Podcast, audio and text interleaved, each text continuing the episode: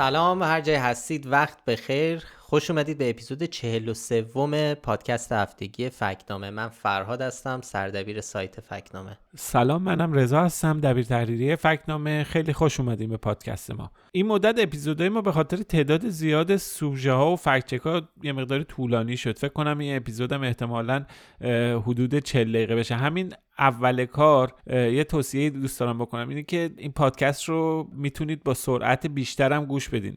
همه پادکست ها رو. همه پادکست ها رو. حالا ما, ما به حال آره، همه پادکست اینجوری. گاهی اوقات سرعت حرف زدنمون بالا و پایین میره خیلی سرعتش رو ببرید بالا لطمه نمی‌خوره. همه چی متوجه میشین. خیلی از این اپلیکیشن های پادکست این امکان رو دارن که مثلا می‌تونید سرعت یک و نیم برابر یا حتی دو برابر حالا من خودم دو برابر نمی‌تونم گوش بدم خیلی برام زیاد ولی یک و نیم برابر رو راحت می‌تونید گوش بدین و خلاصه صرفه جویی کنید توی زمان.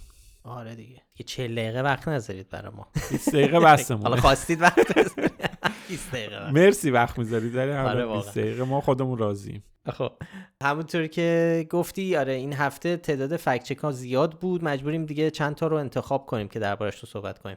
اولیش مربوط به بحث صادرات غیر نفتی که این روزا خیلی دربارش صحبت میشه. ما هم رفتیم سراغش. خب ما از یه اینفوگرافیک شروع کردیم که خبرگزاری میزان توی توییتر و شبکه های اجتماعی تو سایتش منتشر کرده بود توی اینفوگرافیک گفته شده بود که صادرات غیر نفتی ایران با وجود تحریم و FATF 40 درصد رشد پیدا کرده. توی متن نوشته بود که با وجود اینکه ایران همچنان تحریم است و به FATF نیز نپیوسته در نه ماه امسال به نسبت پارسال 40 درصد رشد صادرات را تجربه کرده و از 25 میلیارد دلار به 35 میلیارد دلار رسیده. چند روز قبلم ابراهیم رئیسی رئیس جمهوری ایران هم تو سخنرانی که تو مجلس کرده بود به همین موضوع اشاره کرده بود. اونجا از این رشدی که گفتی الان که ادعا میشه به عنوان دستاورد دولت خودش نام برده بود. ولی خب رضا سوال اینه که آیا صادرات ایران این مقدار رشد کرده یا نه؟ ببین خلاصه بخوام بگیم ارزش صادرات ایران بله 40 درصد در نه ماه اول سال 1400 به نسبت مدت مشابه در سال گذشته افزایش پیدا کرده.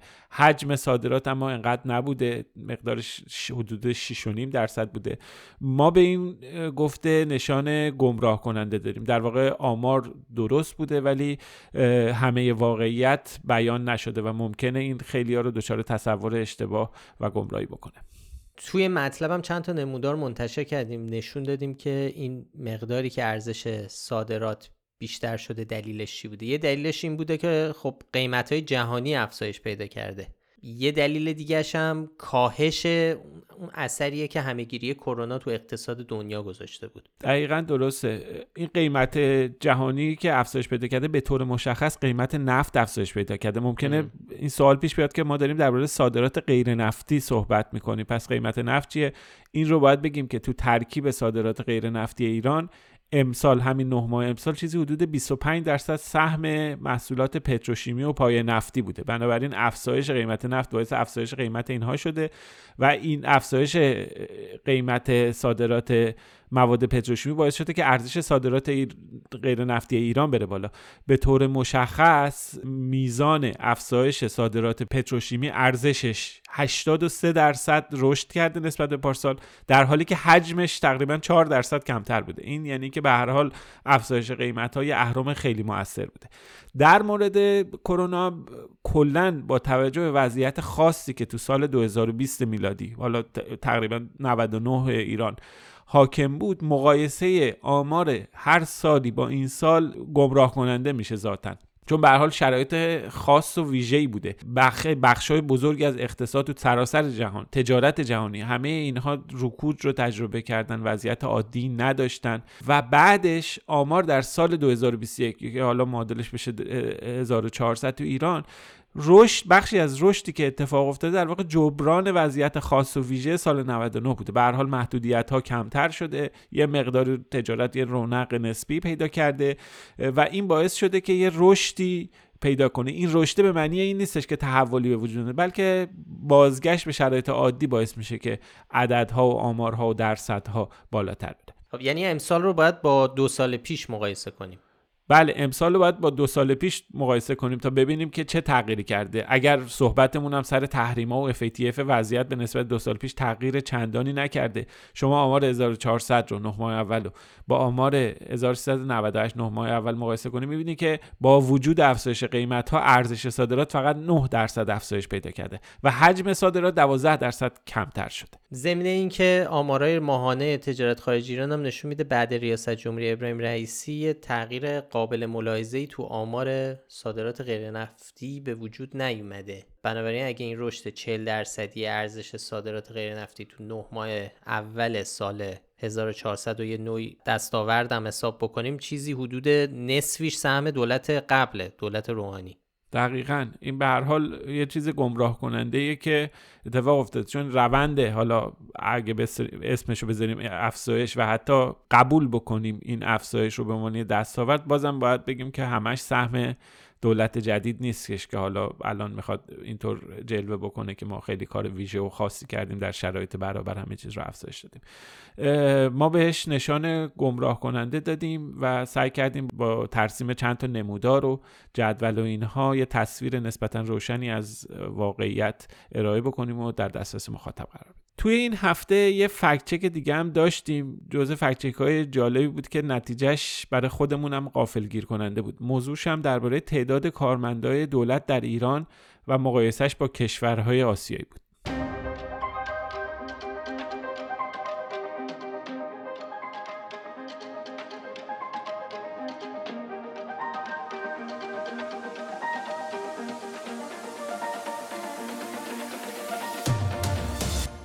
مصطفی میرسلیم وزیر سابق ارشاد که الان نماینده مجلس شورای اسلامی و عضو مجمع تشخیص مسلحت نظام گفته بود ایران 3.5 میلیون کارمند دولتی داره که در مقایسه با کشورهای دیگه با این تعداد می‌توان تمام آسیا رو اداره کرد. کلا خب خیلی باور وجود داره. ما زیاد شنیدیم. خیلی از کارشناسان هم میگن که تعداد کارمندان دولت در ایران کارکنان دولت کارکنان حالا مجموعه منظورم حالا فقط دولت نیست تعداد کارمندان به نسبت بقیه کشورهای دنیا خیلی زیاده. یعنی سیاستمداره ایرانی بارها به این مسئله اشاره کردن. ممکنه زیاد شنیده باشیم که بحث کوچک کردن دولت رو مطرح می‌کنن که دولت در ایران فربه است به خاطر جمعیت بالای کارمندان. به حال یه باور عمومی تصور می‌کنم. که ما هم رفتیم سراغش ببینیم وضعیت چجوریه دربارش به نتایج جالبی رسیدیم. قبلا هم اگه حتی من یادت دیگه که شبیه این رو از یه شبیه همچین گفته ای رو از آقای مکارم شیرازی مرجع تقلید شنیده بودیم که اونجا ایران رو با ژاپن مقایسه می‌کرد از لحاظ تعداد کارمند. آره خیلی هم عجیب بود. حالا یه مرجع تقلید حالا چرا میاد تعداد کارمندا رو مقایسه می‌کنه؟ ببین یه پرانتز من باز بکنم اینجا. موضوع کارمندان و تعداد زیادشون تو رسانه های رسمی بین حالا شخصیت ها اینها کی مطرح میشه؟ معمولا تو فصل بودجه مطرح میشه. به هر حال یکی از واقعیت ها این سهم زیادی از بودجه عمومی دولت صرف پرداخت حقوق کار کنان و کارمندان میشه. به خاطر همین خیلی وقتا اینایی که میرن چونه می‌زنن سهم بودجه بیشتری طلب بکنن اونجا با این پاسخ مواجه میشن که نداریم و نمی‌تونیم بودجه بیشتری بدیم نمی‌تونیم بودجه بیشتری چه بسه حالا به نهاد دین و نهادهایی که آقای مکارم شیرازی و اینا توشون فعالن و اینها بودجه بیشتری بدیم به خاطر اینکه پول نداریم باید حقوق کارمنده این فصل فصل انتقاد از جمعیت زیاد کارمندای معمولا. کلا این ایده مقایسه با ژاپن هم خیلی تکرار میشه. خیلی وقتا هم که میری چک می‌کنی می‌بینی اون تصوری که دربارش وجود داره خیلی دقیق نیست. آره اونجا هم به حرف مکارم نشان نادرست دادیم همون موقع گفت که اون موقع گفته بود کشور ژاپن با 120 میلیون جمعیت فقط 300 هزار کارمند دولتی داره. که خب این حرف نادرست بود. ما اونجا هم دیدیم در اون سال تعداد کارمندان در ژاپن با احتساب همه بخشای دولت یه چیزی حدود دو میلیون و 700 هزار نفر بود. ربطی به اون 300 هزار کارمند دولتی که آقای مکارم می‌گفت نداره. خیلی فاصله داشتی آره البته این قضیه مال چند سال پیش حالا اگه آمارش عوض شده باشه نمی‌دونم ولی اون موقع که ما چک کردیم دو میلیون و 700 هزار نفر کارمند دولت داشت. دولت مرکزی و دولت, دولت مرکزی به تفکیک. آره اونا رو آوردیم. برای فکت که گفته میرسلیم ما رفتیم اول سراغ آمارای ایران. تو سایت هم به طور مفصل توضیح دادیم که حالا طبق آمار سازمان اداری استخدامی کشور تو ابتدای سال 1400 تعداد کارکنان دستگاه اجرایی دقیقا دو میلیون و و نفره. این بدون احتساب نیروهای نظامی انتظامی کارکنان وزارت دفاع و اطلاعات و شرکت های وابسته. احتمالا حالا خب اینا رو اضافه بکنیم بیشتره. اما ما برای اینکه بتونیم یه تصوری پیدا بکنیم آمار دقیق تری از تعداد کارمندا پیدا کنیم چون به هر حال مثلا کارمندای شهرداری هم هستن. اینا جزء کارمند دولت حساب نشن ولی عملا کارمند بخش عمومی ما رفتیم سراغ آمار اشتغال آمار نیروی کار مرکز آمار ایران که تو سال 99 جمعیت کل کارکنان بخش عمومی رو دقیقا 3 میلیون و 459 هزار و 205 نفر برآورد کرده که میشه چیزی حدود 15 درصد جمعیت شاغل کشور. این تقریبا همون 3.5 میلیون نفریه که میرسلیم هم بهش اشاره کرده. حالا با این چیزی که گفتی حال بهتر میشه به این سوال جواب داد که اینجور که آقای میرسلیم گفته آیا با این تعداد میشه آسیا رو اداره کرد که پاسخ اینه که نه. 100 تا کشور در دنیا هستن که سهم حقوق بگیران دولتی توشون از سهم حقوق بگیران دولتی تو ایران خیلی بیشتره. حالا خیلی که نه بیشتره. حالا خیلی بعضی چون گیر ندن. بعضیاش خیلی بیشتره بعضیاش بعضیاش خیلی بیشتره. کلا بیشتره 100 تا کشور بیشترن از یه نقشه و یه infogra... یه جدول interactive ما گذاشتیم توی سایت. لینک مطلب رو می‌ذاریم. اگه اونجا برید می‌بینید که اونجا دقیقا نوشتیم تعداد کارکنان بخش دولتی عمومی تو همه کشورها چقدرن. کل جمعیت شاغلشون چقدره و نسبت کارمندان به جمعیت شاغل چقدره. تو این این آمار رو از مرکز داده های سازمان جهانی کار برداشتیم. خب آمار معتبری هستش ولی آمار همه کشورها نیست. مثلا آمار چین و روسیه و هند که تا کشور پرجمعیتن تو این مرکز داده ها نبود. اما مثلا ما چین رو با توجه با استناد به آمارای رسمی که تو خود دولت چین اعلام کرده ما آدرس سایت خود مرکز آمار چین رو بهش استناد کردیم توی مطلب. اونجا چیزی حدود 55 میلیون نفر فقط کارمند توی چین حضور دارن. خلاصه این جدول هست میشه رفت مقایسه کرد. 21 کشور تو این جدول هستن که تعداد کارمنداشون بیشتره. تعداد کارکنان بخش دولتی و عمومی توشون بیشتر از ایرانه یعنی بیشتر از 3.5 میلیون نفره. روشنه که خب این حرف میرسلیم خیلی اختلاف داره. یعنی انقدر اختلافش زیاده این عدد و رقمایی که وجود داره با اون چیزی که میرسلیم میگه که کار از اقراق هم گذشته با 3.5 میلیون کارمند ایرانی. قطعا خیلی فاصله داره با اینکه بخواد مثلا ادعا بشه باش آسیا که سهله مثلا چند تا کشور رو بشه با این تعداد کارمند اداره کرد.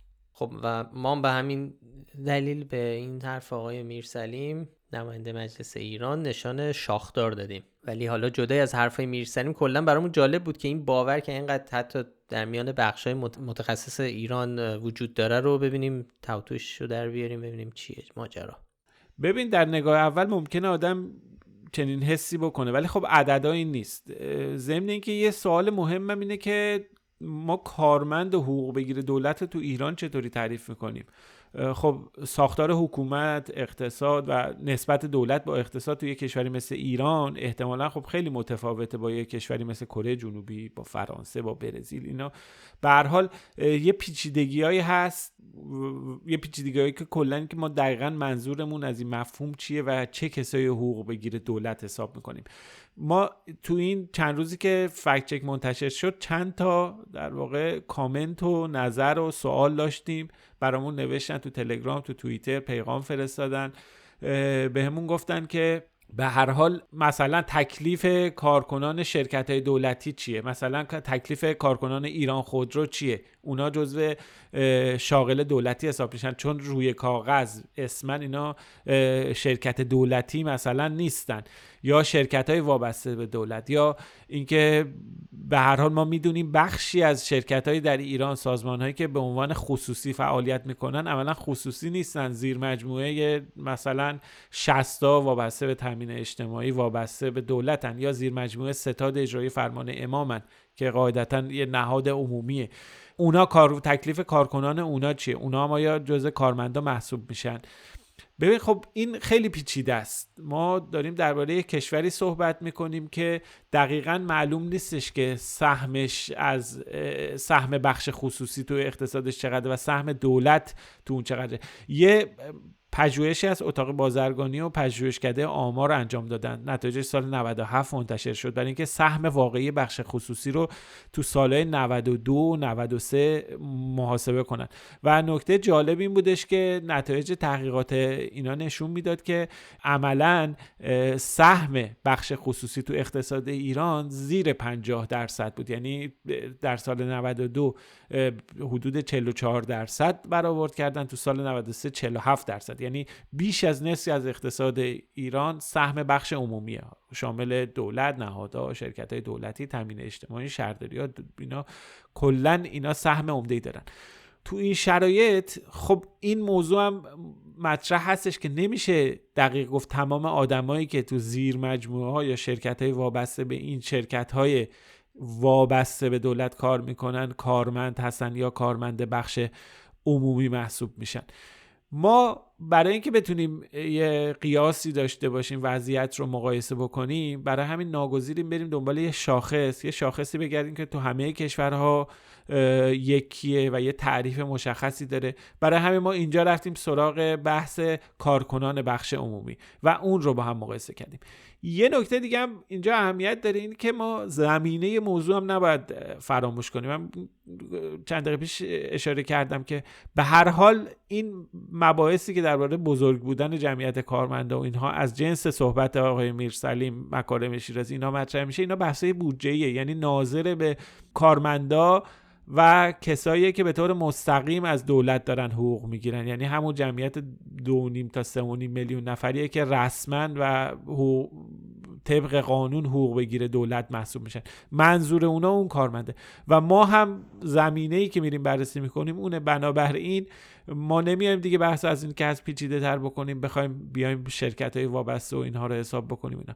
به خاطر همین استناد می‌کنیم به تعریف عرفی و آماری کارمند. اون رو می‌گیریم معادل کسی که برای بخش عمومی فعالیت می‌کنه کارکن بخش عمومی در مقابل کارکنان بخش خصوصی و استناد می‌کنیم به آمارها و مقایسه می‌کنیم و مقایسه که انجام دادیم به حال نتایجش اینجور بودش که برخلاف تصور ما نسبت جمعیت کارکنان بخش عمومی در ایران به نسبت کشورهای دیگه چندان زیاد نیست. خب ببین تا یادمون نرفته یه قبل اینکه بریم سراغ فکچک بعدی بد نیست الان که تو این حوزه داریم حرف می‌زنیم حوزه عدد و رقم یه ویدیویی اخیرا منتشر شده از یعنی چند روز پیش منتشر تو شبکه اجتماعی هم خیلی چرخیده. یه, یه نماینده مجلس سید غنی نظری که عضو کمیسیون اقتصادی مجلس هم هست داشت توی برنامه زنده تلویزیونی تهران 20 درباره سرانه درآمد در ده سال گذشته صحبت می‌کرد و موجی ازش چند تا سوال پرسید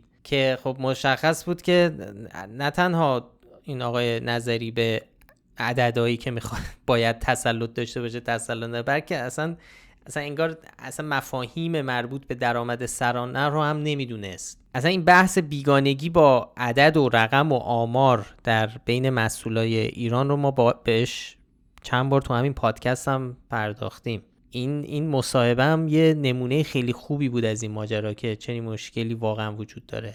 مثلا سیاست گذارا در ایران یه تصورات عجیب غریبی از عدد دارن. نمونهش همین الان در میرسلیم و اینکه خب خیلی بعضی تو این چند سال تو پادکست هم حرف زدیم.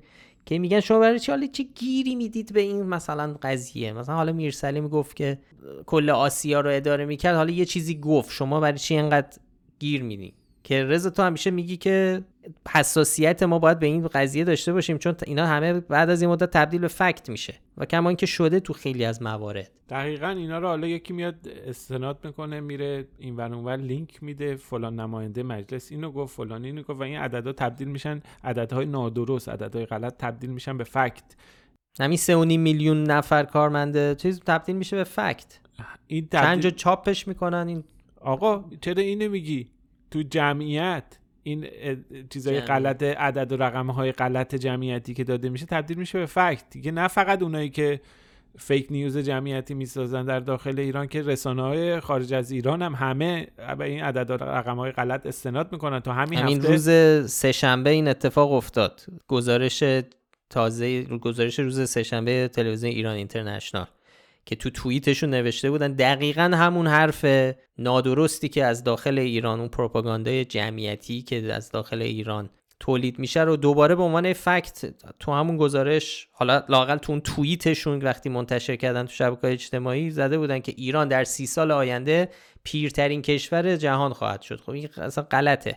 ما بارها هم تو این چیز صحبت کردیم دربارش ما خب بهش اینو اصلا اون موقع که یه بار فکت چک نوشتیم شاخدار دادیم. بابا طبق یعنی چیزی که ما نداریم که دستمون که بدونیم سی سال دیگه چی میشه. غیر از یه سری برآوردهای آماری که یکی از معتبرترین برآوردهای آماری برآورد سازمان ملله که خیلی در مورد ایران عدد و رقم ها شبیه برآوردهایی که مرکز آمار انجام داده.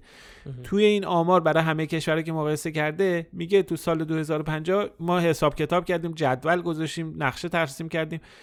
دقیقا 81 کشور هستن که جمعیت سالمندشون نسبت جمعیت سالمندشون سی سال دیگه بیشتر از ایران خواهد بود. بعد باز هی مرتب میگن ایران پیرترین میشه. یا مثلا اون نسبت اینکه میگن که تا سی سال آینده سی درصد جمعیت ایران یک سوم جمعیت ایران سالمند خواهد بود. ما چند بار این رو فکت چک کردیم؟ از چند تا آدم و شخصیت مختلف که آقا این سی درصد نیست. این طبق برآورده جمعیتی حتی اگر نرخ باروری یعنی میزان زاد و ولد کمتر از اینی که الان هست هم بشه باز این عدد به از 20 درصد تجاوز نمی‌کنه. فرق بین 20 درصد و 30 درصد. حالا باز هم همه جا دوباره استناد می‌کنن.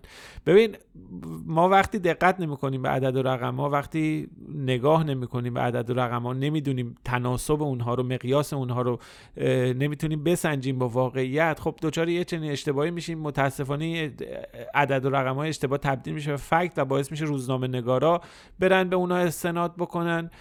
و اطلاعات غلط همین اینجوری گسترش پیدا بکنه و پخش بشه. حالا در مورد این آقای نماینده مجلس آقای غنی نظری این دیگه از بیگانگی با عدد و اینا هم گذشته. به نظر می‌رسه ایشون تصوری از درآمد سرانه و تصوری از اینکه کل تولید ناخالص داخلی نداره. اینا رو با هم اشتباه می‌کنه. میگه درآمد سرانه ثابت مونده. نه خیر اون چیزی که تو دهه 90 رشدش صفر بوده و ثابت مونده حجم کل اقتصاد ایران بوده تولید ناخالص داخلی ایران بوده. و یعنی درآمد سرانه چون جمعیت تو این فاصله افزایش پیدا کرده کمتر هم شده یعنی سقوط کرده درآمد سرانه توی ایران. خب یه چنین وضعیتی یه مقداری یعنی یه مقداری که بیش از یه مقداری تعجب برانگیز سوال برانگیزه که به هر حال عضو کمیسیون اقتصادی مجلس به هر حال وقتی داره راجع به مهمترین شاخص های اقتصادی صحبت می‌کنه عمومی ترین شاخص های اقتصادی مثل جی دی پی و سرانه داره صحبت می‌کنه به هر حال اینا رو اشتباه می‌گیره. اون که عدد و رقم نمی‌دونه و یادش نمیاد اینا پیشکش. حتی به نظر می‌رسه خیلی آشنایی با مفهوم اون چیزی که می‌خواد صحبت کنم آشنایی ند حالا اگه دوست داشتید برین حتما این ویدیو رو ببینید. از اون ویدیوهایی که میخندید ولی خب گریه داره دیگه. یعنی میخندید ولی خب یعنی شرم نیابتی می‌گیره آدم از از اون موقعیتی که این آقای نظری توش گیر افتاده. بگذریم از این فکچک های عدد رقمی. بریم سراغ بریم, بریم سراغ رایفی پور آقای علی اکبر رایفی پور که یه مدتی بود ازش حرفی نزده بودیم. خب این دفعه رایفی پور درباره پدیده لاشامپ صحبت کرده گفته به زودی همه سلاحهای مدرن دنیا از کار میفتن و تهش هم نوشته اللهم جل ولی کل فرج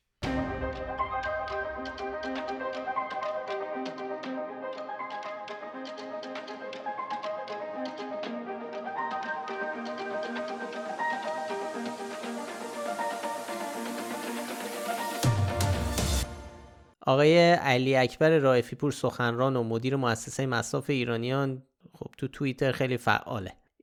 تازگی یه توییتی نوشته بود که چند نفر برای ما فرستادن گفتن اینو فکت چک کنیم به نظرشون جالب اومد. تو توییت میگه که درباره رویداد لاشامپ چه می‌دانید؟ اتفاقی که حدود 42 هزار سال پیش با تضعیف میدان مغناطیسی زمین رخ داد. زمان دقیق تکرار آن مشخص نیست اما به اذعان دانشمندان زمین در آستانه یک لاشامپ دیگر است. لاشامپ. روزی که تمامی سلاحهای مدرن از کار خواهند افتاد. اللهم اجل ولیک الفرج. که این دعای فرج که آخرش هم نوشته در واقع یه جور می‌خواد زمینی بگه که این از نشانه های ظهوره که سلاح های مدرن از کار میفته و امام زمان. حالا این, این تحلیل خود من بود. فکر می‌کنم منظورش اینه دیگه وقتی می نویسه هشتگ اللهم اجل ولی فرج ما به این جمله و این گفته آقای رایفی نشان شاخدار دادیم. این ادعا که زمین در آستانه پدیده ایه که باعث میشه همه سلاح مدرن از کار بیفتن خب حرف نادرست و بی اساسیه توی مقاله سعی کردیم با زبان ساده این پدیده رو توضیح بدیم. برحال لاشام وقتی رخ میده که جهت میدان مغناطیسی زمین تغییر می‌کنه. برای این بهش میگن لاشام چون تو دهه 1960 یه ناهنجاری های ژئومغناطیسی توی گدازه های لاشام توی فرانسه رخ داد که خب به این اسم معروف شد. خود این اتفاق هم 42 هزار سال پیش اتفاق افتاد. حالا اتفاقی که افتاده این بوده که طی مدت 250 سال به مرور جهت میدان مغناطیسی زمین به یه نقطه‌ای رسیده که تغییر کرده و این تغییر هم 440 سال طول کشیده خودش. یعنی اینطوری نبوده یهو بیدارشن ببینن چنین اتفاقی رخ داده. برای همینم خب میشه فراینده رو رصد کرد توی مقاله توضیح بیشتری دادیم. به طور قطع می‌تونیم آره. بگیم که هیچ شاهد تجربی الان نیست که نشون بده زمین در آستان چنین تحولی قرار داره.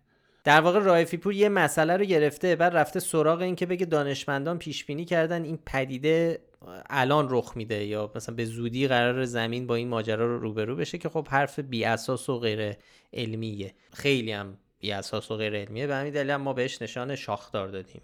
این هفته شاخدار زیاد داشتیم. آره. بعد معلوم نیست حالا رایفی پور چرا به سلاح ها اشاره می‌کنه. این پدیده اگه یه روزی اتفاق بیفته کل تمدن موجودات بشر رو با هم آره. می‌بره. حالا آره، ممکنه یه. تعداد محدودی بتونن زنده ب... زنده بمونن زندگی قارنشین رو ادامه بدن. فکر کنم من و شما میمونیم آقا فراد. توی قار نشستیم داریم پادکست ضبط کنیم قارای بغلی رو هم فکت چک می‌کنیم.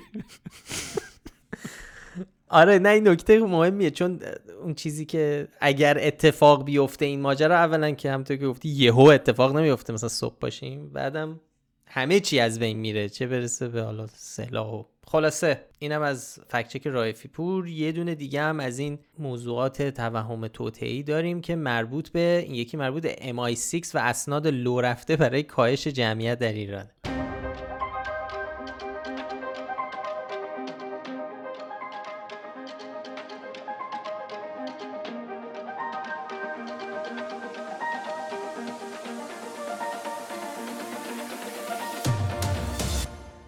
خب یه فکچه که با مزه دیگه که این هفته داریم.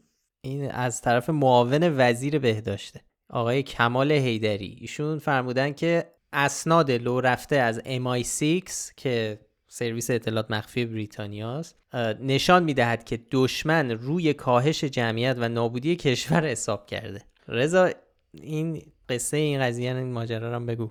خلاصه یه جمله بگم اینه. انگار آقای هیدری گفته خسن و حسین هر سه دختران معاویه هستن. یعنی خیلی جالبه. غلط در غلط در غلط. چرا؟ خب حالا به حال این گفتیم حالا یه تئوری توته ممکنه باشه و اینها ولی برای اطمینان سعی کردیم زنگ بزنیم به آقای هیدری تماس گرفتیم باش ازش پرسیدیم که منظورش از اسناد چیه منبعش چیه و خیلی خوشحال شدیم که برای ما منبعش رو ارسال کرد یه گزارش قدیمی از خبرگزاری فارس فرستاد. که سال 88 منتشر شده. 88 خب آره مال 12 سال پیشه.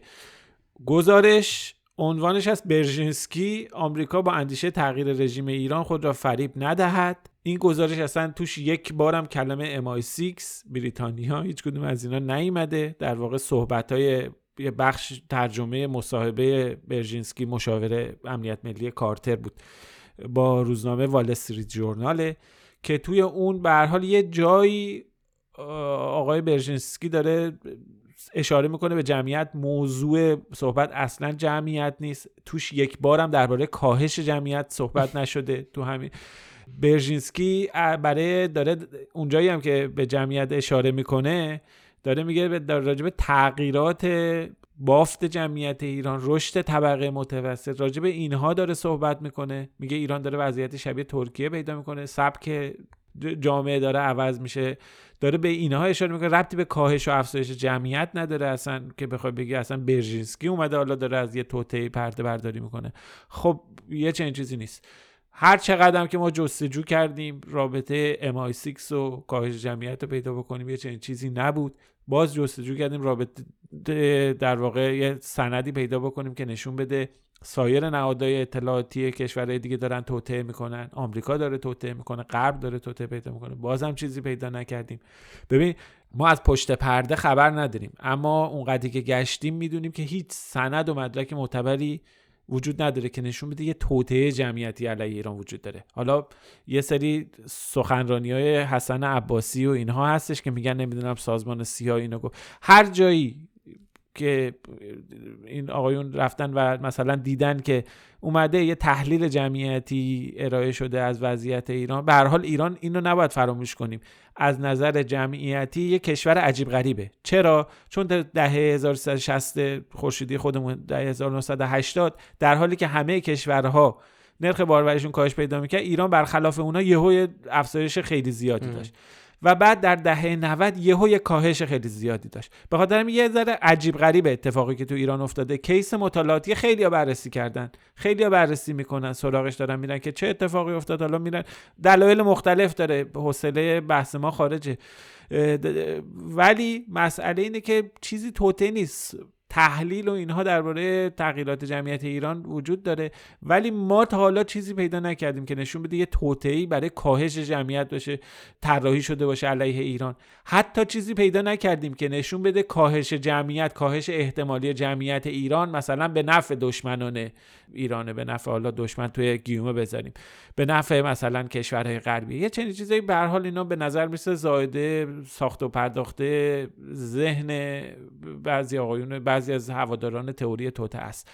اما حالا این صحبت آقای معاون وزیر بهداشت تاکید می‌کنم معاون وزیر بهداشت یعنی یک مقام اجرایی همجوری هم معاون وزیر بهداشت یعنی یه دکتر ایشون و به حال توی حوزه جمعیت و اینا فکت ها و شواهد و اینا در دسترسی داره.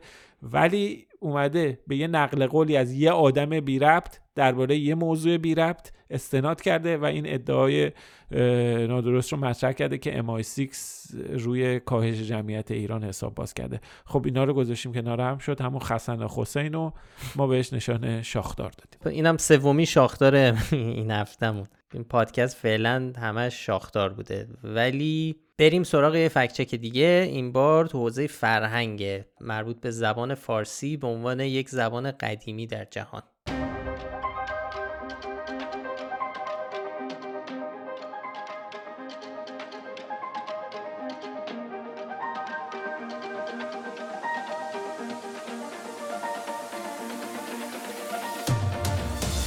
هفته گذشته عبدالله گنجی مدیر مسئول روزنامه همشهری در توییترش نوشت که یونسکو اعلام کرد چهار زبان قدمتی بالای هزار سال دارند که اسم آنها را زبان کلاسیک گذاشتند. یونانی، لاتین، سانسکریت و فارسی. از این چهار زبان فقط زبان فارسی زنده است و در دوران مدرن استفاده می شود. خب این گفته رم fact check کردیم. اتفاقا افشین رفت که تهیه کننده این پادکسته. رفت تحقیق کرد دربارش و بهش نشان نادرست دادیم. چون چنین چیزی نیست. ببینید توییت همراه با عکسی منتشر شده بود که مال همشهری بود. ما اول رفتیم سراغ منبع پیدا کردیم دیدیم این روزنامه با یه آقای به اسم رضا مراد صحرایی استاد آموزش زبان فارسی مصاحبه کرده. اونجا آقای صحرایی گفته بود که یونسکو چهار زبان رو به عنوان زبانهای کلاسیک معرفی کرده یونانی لاتین سانسکریت و فارسی. تنها زبان کلاسیک زنده است و هنوز سخنور داره فارسی است. یه زبان کلاسیک عمری بیش از هزار سال و ادبیات غنی داره. ما با آقای صحرایی تماس گرفتیم.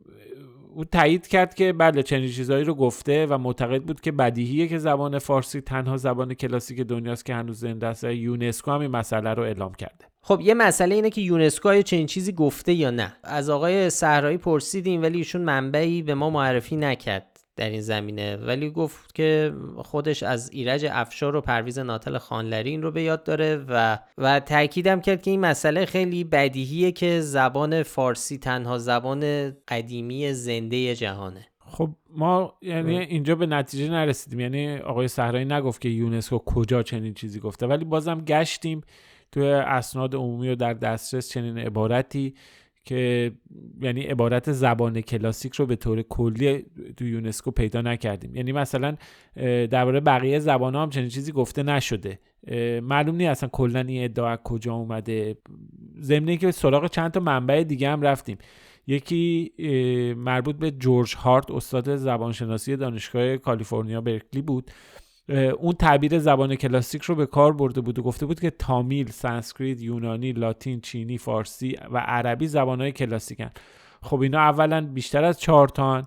بعدم که اگر اینا رو حساب کنی خب فارسی تنها زبان نیست که هنوز داره صحبت میشه. مثلا عربی کتابی هم زبان زنده ایه و طبق این تعریف اگر چیز داشته باشیم جزو زبانهای کلاسیک هست. یه منبع دیگه هم که چک کردیم کتاب زبان نوشته ادوارد ساپیر بود. ایشون هم اشاره کرده بود به زبانهای کهن ولی تعریف اون از این پدیده گستردگی و تاثیرگذاری جدی بر فرهنگا و زبونهای دیگه است. و اصلا طبق این تعریف زبان فارسی در رده زبان کلاسیک قرار نمی‌گیره. اونجا عربی وجود داره ولی معلوم نیست چرا وقتی این زبان با این قدمت و گستردگی از گفته میشه که حالا فارسی تنها زبان کلاسیک زنده دنیا ما خلاصه با توجه به همه این توضیحات به این مطلب که تو روزنامه همشری منتشر شده بود و می‌گفت زبان فارسی تنها زبان کلاسیک زنده دنیاست نشان نادرسته خیلی هم عالی. اینم از مرور فکت های نفته سر کردیم سریع حالا تا جایی که تونستیم مهمتریناشون رو مرور کنیم. ولی قبلش بعد قبل اینکه خداحافظی بکنیم بعد نیست به این مسئله ویروس زامبی هم یه اشاره بکنیم. این سوژه ای بود که هفته پیش تو اپیزود قبل مفصل دربارش حرف زدیم. خب این فکت چک که بررسی کرده بود ادعای همهگیری بیماری در شهر شیان چین که باعث خونریزی از چشم و گوش و بینی آدما میشه که خب ادعای غلط و بی اساسی بود و بهش نشان شاخدار دادیم. خیلی جالبه که بگیم هنوز هم داریم می‌بینیم که خیلی ها به زبان فارسی دارن این مسئله رو گوگل تو گوگل جستجو می‌کنن و از اون طریق وارد سایت ما میشن. رضا نگاه می‌کردم دیروز 100 تا گوگل search ی که به سایت ما می‌رسه میارد اون گوگل search باعث میشه که بیان رو سایت ما کلیک بکنن. فکر می‌کنم از 100 تاش حداقل 95 تاش مربوط به شیان و ویروس زامبی و حالا به شکلهای مختلف با عبارتهای مختلف search کردن ولی همه در این باره بود. تو هفت روز گذشته. به هر حال نگران کننده بود دیگه طبیعی بود که آره یعنی بیشترین چیزیه که دارن بیشترین گوگل search یه که میرسونه ملت رو رسونده به فکت‌نامه اینه. یعنی خیلی هنوز دارن دربارش جستجو می‌کنن و خود خوبه که ما همون موقع خیلی سریع بهش واکنش نشون دادیم و یه مطلبی گذاشتیم. خوشحالیم که این مطلب رو می‌خونن و امیدواریم که بهشون هم کمک بکنه که با واقعیت ماجرا آشنا بشن و بیشتر از این پخشش نکنن. شما مگه این فکت چک رو نخوندین می‌تونید لینکش رو می‌تونیم بازم بذاریم یا اپیزود قبل رو گوش بدید که دربارش ببینید. جالبه. دیگه همین دیگه. چیزی نداریم مونده رضا؟ نه دیگه. همین ها بود که کارهای مهمی بود که انجام دادیم. خیلی کارهای مهمی بود. یعنی کارهای مهم نه مهمترین کارهایی که ما انجام دادیم. آره، جمله اصلاح خب خدافظی کنیم. اینم از اپیزود 43 خیلی ممنون که پادکست فکت‌نامه رو گوش می‌دید. اگه پیشنهادی به ذهنتون رسید یا نظری درباره کار ما داشتید می‌تونید در Castbox در تلگرام یا هر جایی که به ما می‌تونستید پیام بدید برامون کامنت بذارید. خیلی خیلی خوشحال میشیم که این پادکست رو به بقیه هم معرفی کنید. برای پیدا کردن ما کافیه اسم فکت‌نامه رو چه به فارسی یا انگلیسی در همه اپ های پادکست جستجو کنید. ما هر هفته همچون که چند بارم گفتیم تو این اپیزود لینک مطالبی رو که بهشون اشاره کردیم در بخش توضیحات پادکست می‌ذاریم که راحت بهشون دسترسی داشته باشید تهیه کننده این پادکست هم افشین صدریه و آریا کیان هم مدیر هنریشه. آدرس سایت ما هم از فکنامه تا هفته دیگه وقتتون بخیر و خداحافظ. مراقب خودتون باشید. خدا نگهدار.